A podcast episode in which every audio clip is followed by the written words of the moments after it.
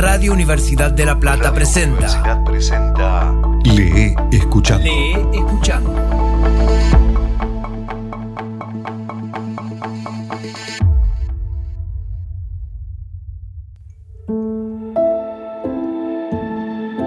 Hoy presentamos La Radio Enorme de John Cheever.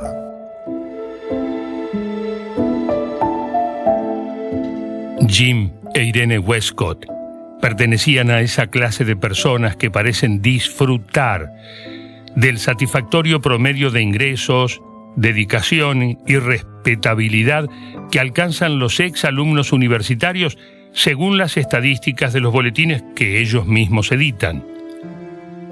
Eran padres de dos niños pequeños, llevaban casados nueve años, vivían en el piso 12 de un bloque de apartamentos cerca de Sutton Place, iban al teatro una media de 10,3 veces al año y confiaban en residir algún día en Westchester.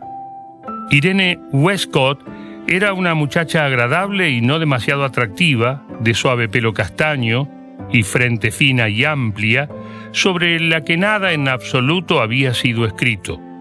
En tiempo frío, solía usar un abrigo de turón teñido de tal forma que parecía bisón. No podía afirmarse que Jim Westcott aparentase ser más joven de lo que era, pero al menos podía asegurarse que parecía sentirse más joven. Llevaba muy corto el pelo ya grisáceo. Se vestía con la clase de ropa que su generación solía llevar en los campos de Andover, y su porte era formal, vehemente y deliberadamente ingenuo. Los Westcott se diferenciaban de sus amigos, vecinos y compañeros de estudios únicamente en su común interés por la música seria.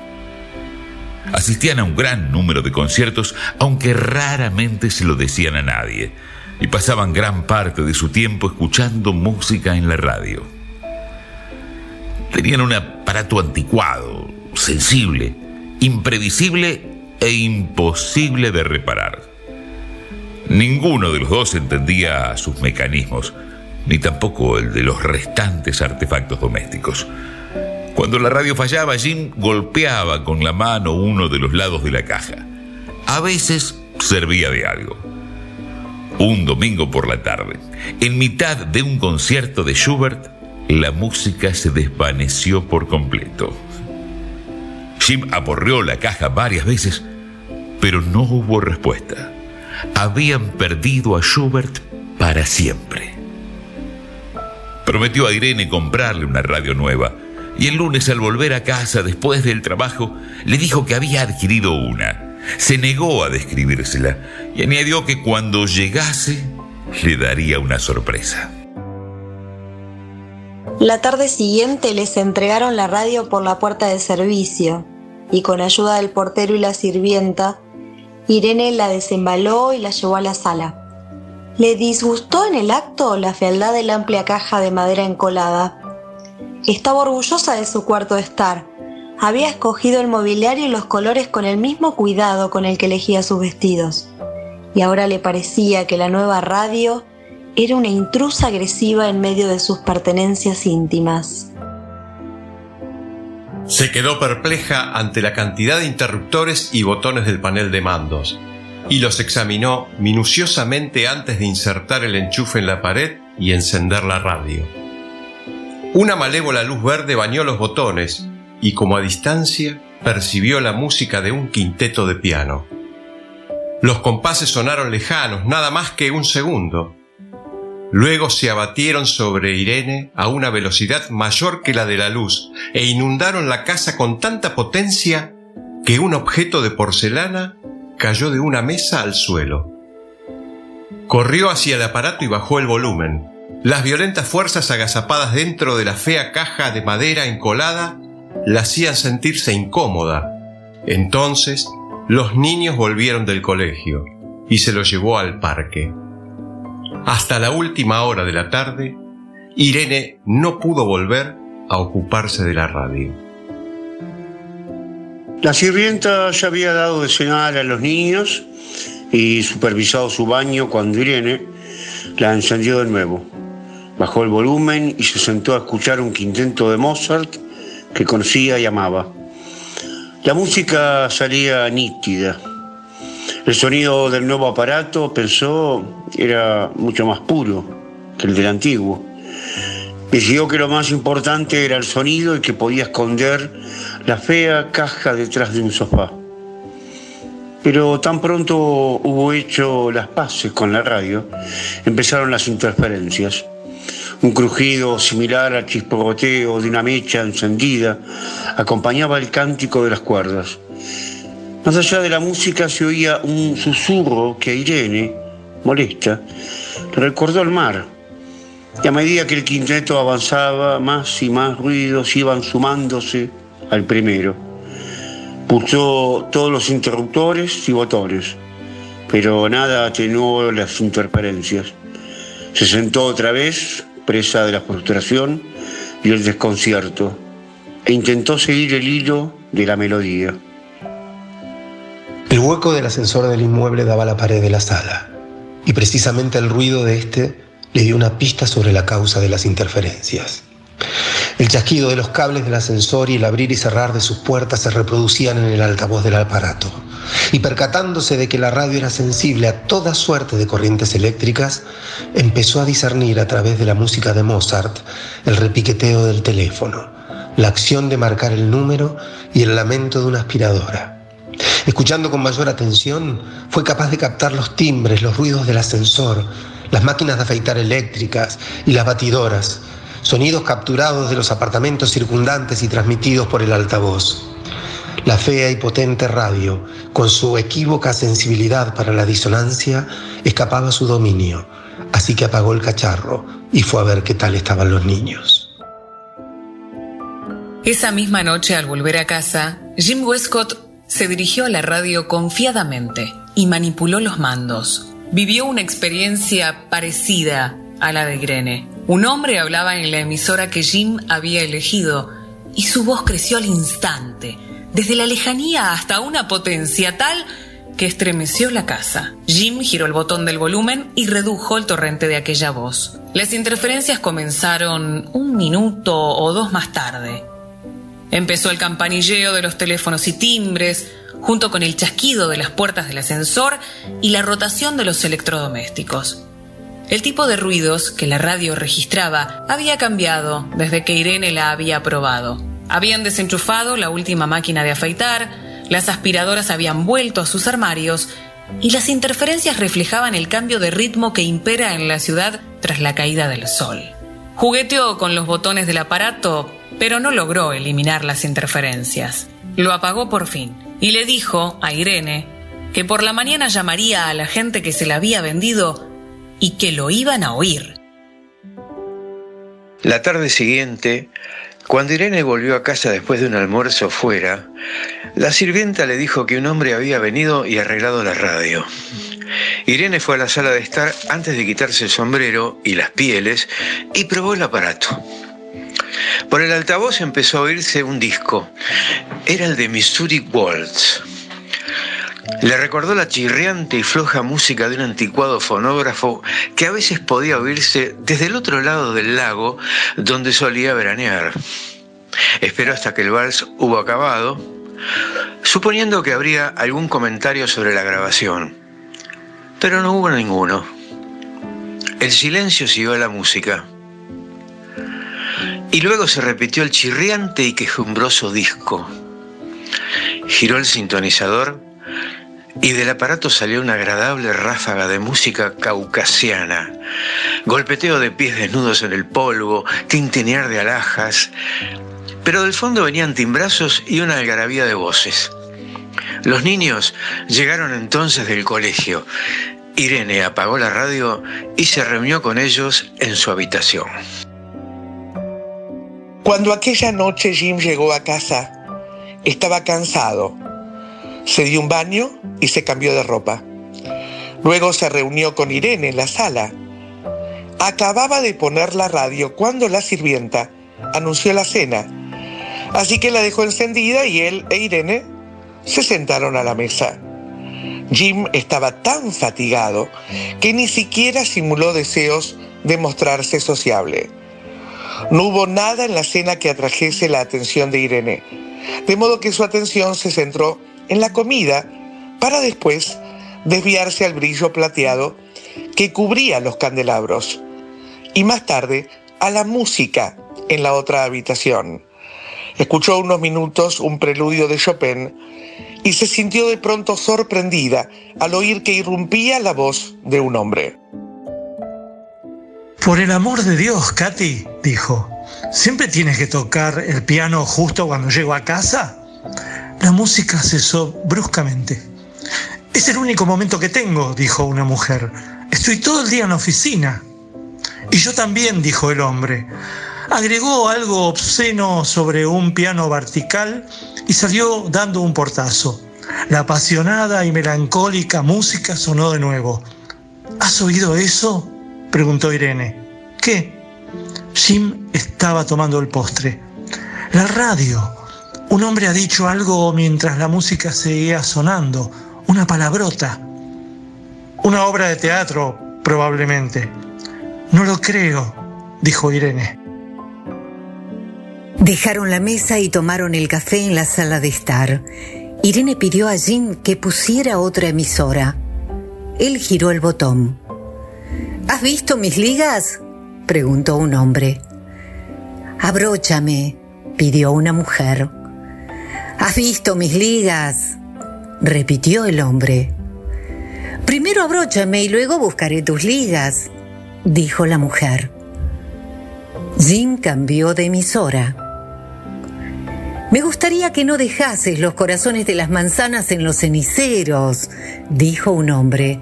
Detesto el olor. Es extraño, dijo Jim. Sí, ¿verdad? dijo Irene. Jim volvió a girar el botón. En las orillas de Coromandel, donde crecen las tempranas calabazas, dijo una mujer con marcado acento inglés. En medio de los bosques vivía el gran Patazas. Dos antiguas sillas, la mitad de una vela, una jarra sin asas más vieja que mi abuela. Dios mío, exclamó Irene, es la niñera de los Sweeney. Ninguna otra cosa tenía en el mundo, prosiguió la voz inglesa. Apaga la radio, dijo Irene. Quizás puede oírnos. Jim la apagó. Era la señorita Armstrong, la niñera de los Sweeney, expresó Irene. Le estará leyendo a la niña pequeña. Viven en el 17B. He hablado con la señorita Armstrong en el parque. Conozco muy bien su voz.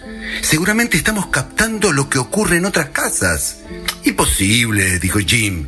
Te digo que era la niñera de los Sweeney, repitió Irene, acalorada. Conozco su voz, la conozco muy bien. Me pregunto si nos oyen los vecinos. Jim encendió la radio. Primero a lo lejos y después más cerca, cada vez más cerca. Como transportado por el viento, se oía otra vez el diáfano acento de la niñera. Mi María, mi María, sentado entre estas calabazas, vendrás y serás mi esposa, dijo triste el gran Patazas. Jim se acercó a la radio y dijo, Hola, hola, hola, muy alto junto al altavoz. Estoy harto de vivir sin compañía, siguió la niñera. En esta ribera tan salvaje y umbría, la vida me resulta muy penosa. Si tú vienes y quieres ser mi esposa, mi existencia se volverá muy hermosa. Creo que no puedo irnos, dijo Irene. Busca otra cosa. Jim puso otra emisora e inundó la habitación el alboroto de una fiesta que se había salido de madre. Alguien tocaba el piano y cantaba Whiff and Puff Song. Las voces que lo acompañaban eran alegres, enérgicas. Come más bocadillos, gritó una mujer.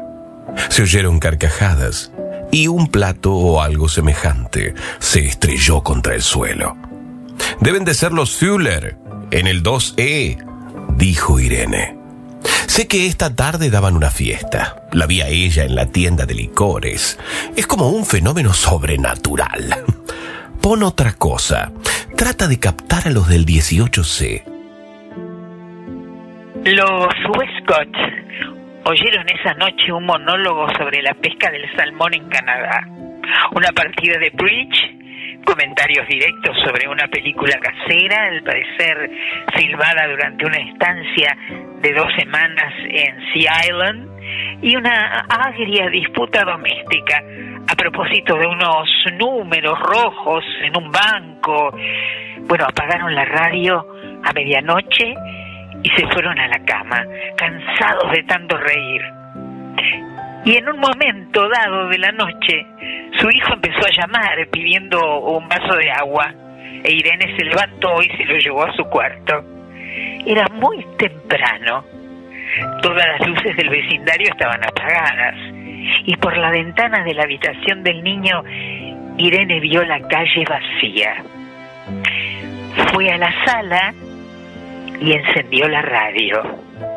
Se oyeron toses débiles, un gemido y luego habló un hombre. ¿Estás bien, cariño? preguntó. Sí, respondió una mujer con voz cansada. Sí, estoy bien, supongo. Y luego añadió muy sentidamente. Pero, ¿sabes, Charlie? Ya no me siento yo misma.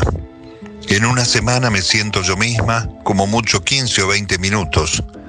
No quiero que me vea otro médico porque los honorarios que debemos pagar son ya demasiados.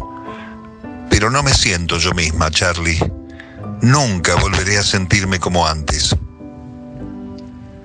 No eran jóvenes, pensó Irene. Adivinó por el timbre de sus voces que eran personas de mediana edad. La contenida melancolía del diálogo y una corriente de aire que entró por la ventana del dormitorio le dieron escalofríos y volvió a acostarse. A la mañana siguiente, Irene preparó el desayuno para su familia. La sirvienta no subió hasta las 10 de su habitación en el sótano. Hizo las trenzas a la niña y esperó en la puerta hasta que sus hijos y su marido se alejaron en el ascensor. Luego fue a la sala y puso la radio. No quiero ir al colegio, gritó un niño. Odio el colegio. No quiero ir al colegio. Lo odio. Irás al colegio, dijo una mujer furiosa. Pagamos 800 dólares para que vayas e irás aunque te mueras. El siguiente número que probó en el dial le trajo el gastado disco de Missouri Was. Cambió de emisora eh, invadió la intimidad de varias mesas de desayuno. Sorprendió muestras de indigestión, de amor carnal, de insondable vanidad, de fe y de desesperación. La vida de Irene era casi tan simple y protegida como aparentaba serlo, y el lenguaje franco y en ocasiones brutal que emitía el altavoz aquella mañana le produjo asombro y malestar. Siguió escuchando hasta que llegó la sirvienta. Entonces apagó a prisa la radio, consciente de que aquella invasión de intimidades ajenas era algo furtivo. Irene tenía aquel día una cita para comer con una amiga y salió de casa poco después de las doce. Había unas cuantas mujeres en el ascensor cuando éste se paró en su piso. Miró con fijeza sus rostros bellos e impasibles, sus pieles y las flores de tela en sus sombreros. ¿Cuál de ellas había estado en Sea Island? ¿Cuál había tenido un descubierto en su cuenta bancaria? El ascensor se detuvo en la décima planta y entró una mujer con un par de perros terrier. Llevaba un peinado alto y lucía una capa de bisón. Tarareaba el Missouri Waltz. Irene tomó dos martinis durante el almuerzo. Miró de forma inquisitiva a su amiga y se preguntó cuáles serían sus secretos. Habían planeado ir de compras después de comer, pero Irene se disculpó y regresó a casa. Dijo a la sirvienta que nadie la molestara. Luego entró en la sala, cerró las puertas y encendió la radio. A lo largo de esa tarde, escuchó la conversación entrecortada de una mujer que entretenía a su tía, el epílogo histérico de una comida con invitados y una anfitriona que daba instrucciones a su criada a propósito de ciertos asistentes al cóctel. No des el mejor whisky a los que no tengan el pelo blanco, dijo.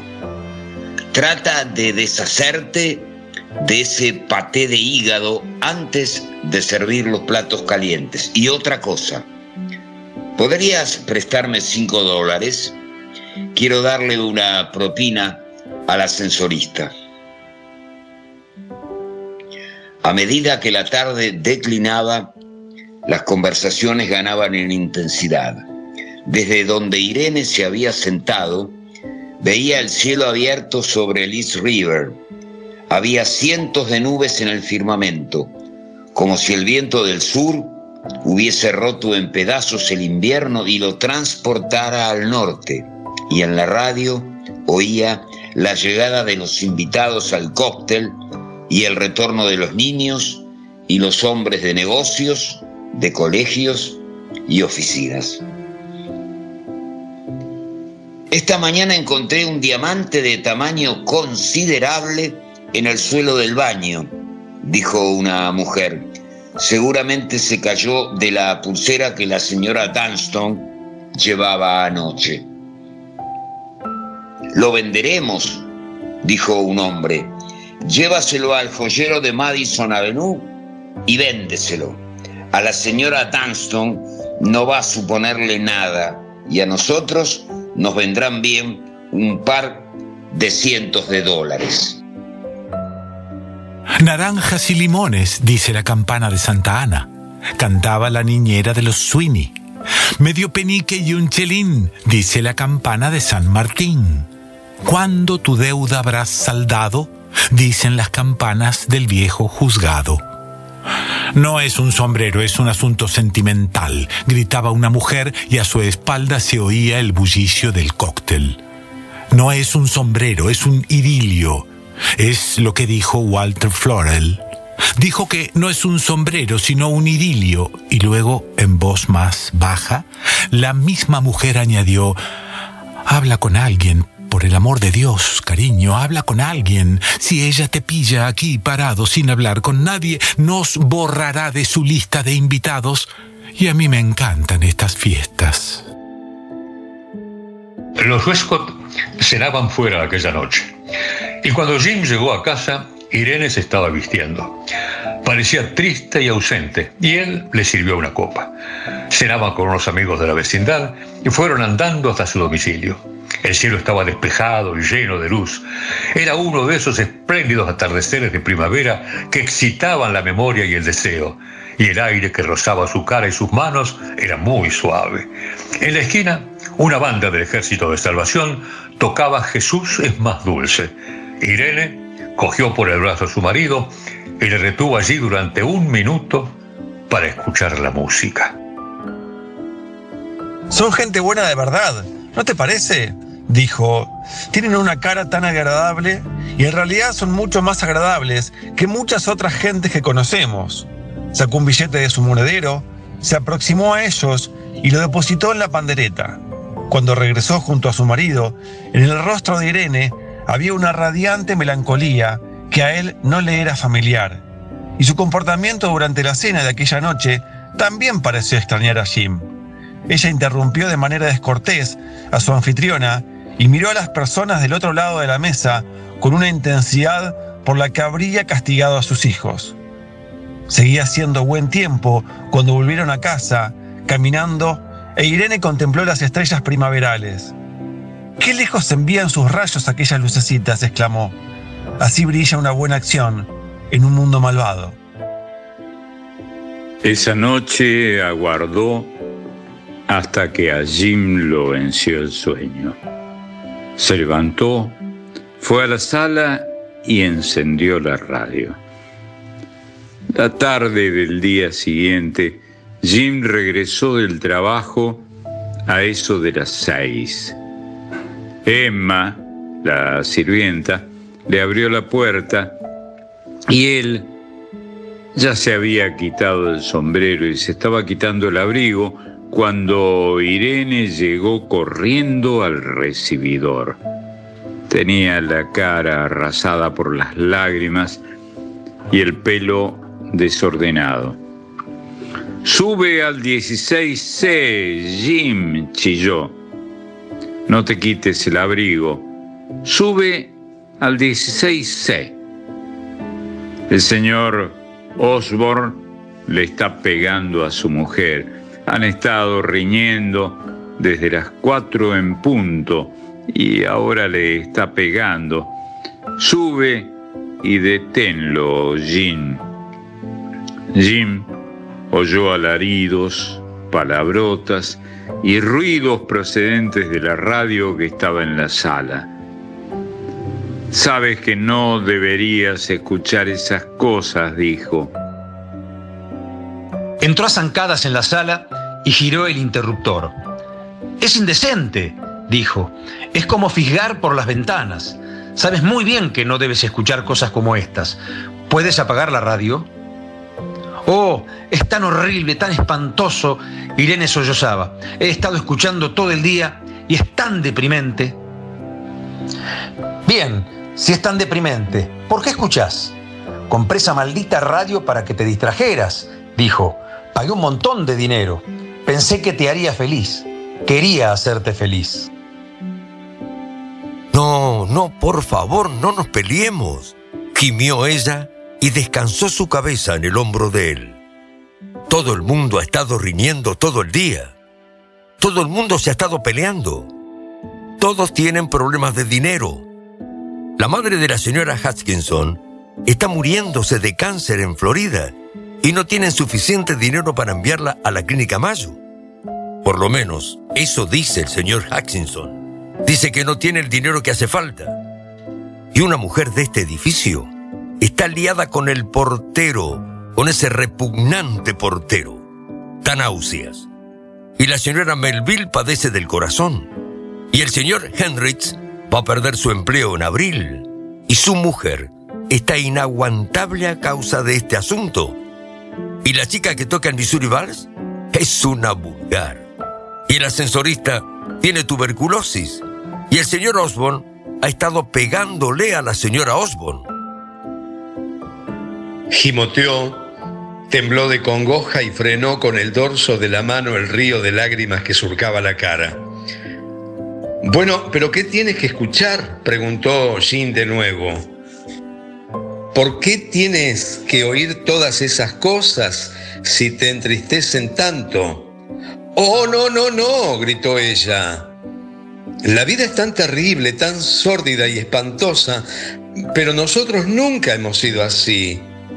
¿Verdad que no, cariño? ¿Verdad que no? Me refiero a que siempre hemos sido buenos, decentes y cariñosos el uno con el otro, ¿no es cierto? Y tenemos dos niños, dos niños preciosos. Nuestra vida no es sórdida, ¿verdad, cielo? ¿Verdad que no? Le echó los brazos al cuello y atrajo la cara de Jim hacia la suya. Somos felices, ¿no es así, cariño? Somos felices, ¿verdad? Claro que somos felices, dijo él cansado. Empezaba a olvidar su enfado. Por supuesto que lo somos. Mandaré que arreglen esa maldita radio o les diré que se la lleven. Acarició el suave cabello de su mujer. Mi pobre niña, dijo. ¿Me quieres, verdad? preguntó ella. Y no andamos siempre criticando ni preocupados por el dinero y somos honrados, ¿verdad? Sí, cariño. Un hombre llegó por la mañana y arregló la radio. Irene la encendió con cautela y oyó con gozo un anuncio del vino de California y una grabación de la novena sinfonía de Beethoven, incluida la Oda a la Alegría de Schiller. Dejó puesta la radio todo el día y nada inconveniente salió por el altavoz. Retransmitían una suite española cuando Jim volvió a casa. ¿Todo va bien? preguntó. Está pálido, pensó Irene. Bebieron algunos cócteles y se pusieron a cenar oyendo el coro de los gitanos de Il Trovatore. Luego radiaron La Mer de Debussy. Hoy he pagado la factura de la radio, dijo Jim. 400 dólares. Espero que la disfrutes. Oh, seguro que sí, dijo Irene. 400 dólares es bastante más de lo que puedo permitirme. Prosiguió Jim. Quería comprar algo que tú disfrutaras.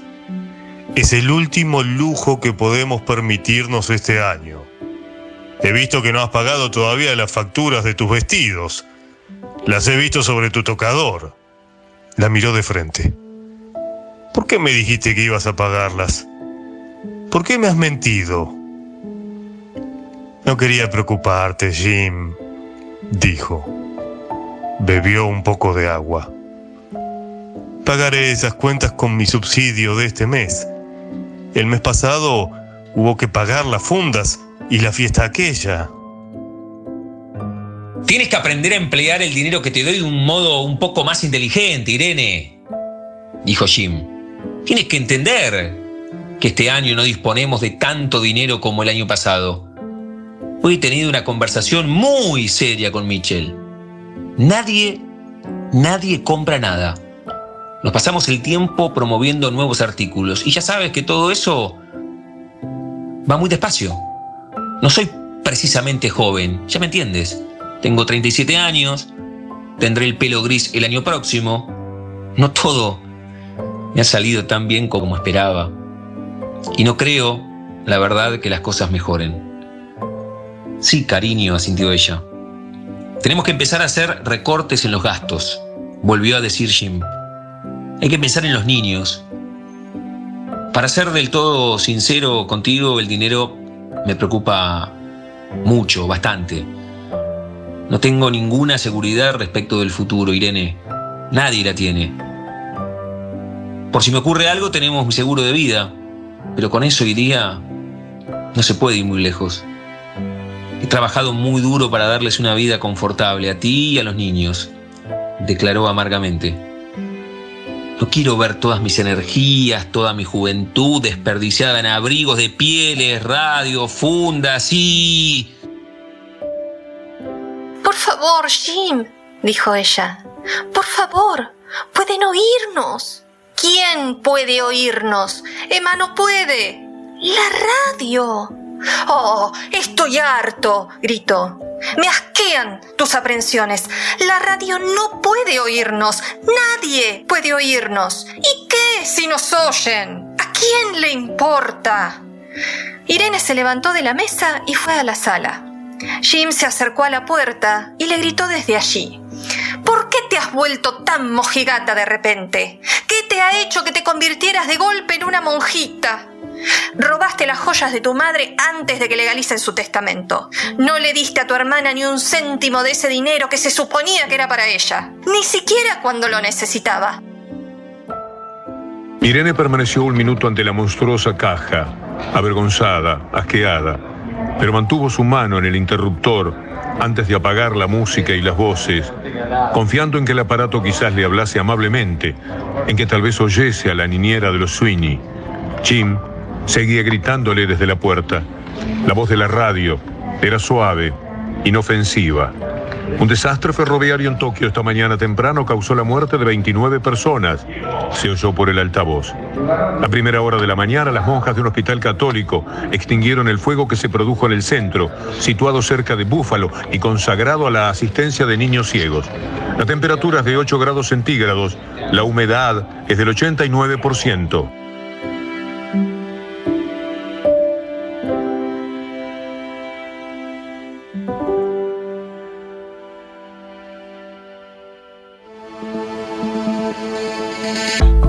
A todos. Por orden de aparición.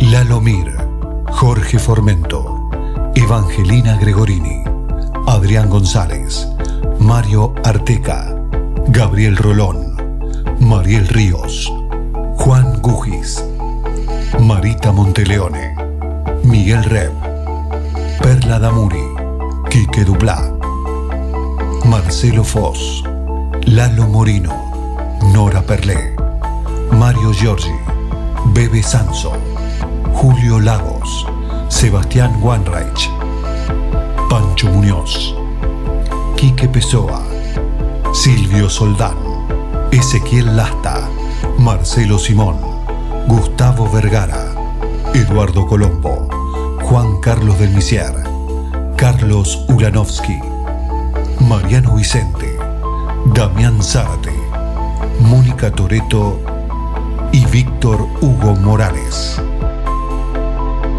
Hoy presentamos La Radio Enorme de John Cheever. Lee escuchando. Voces artísticas Juan Pablo Weise y Diego Carrera. Edición Juan Manuel de Vega. Idea y realización Mario Arteca y Damián Zárate.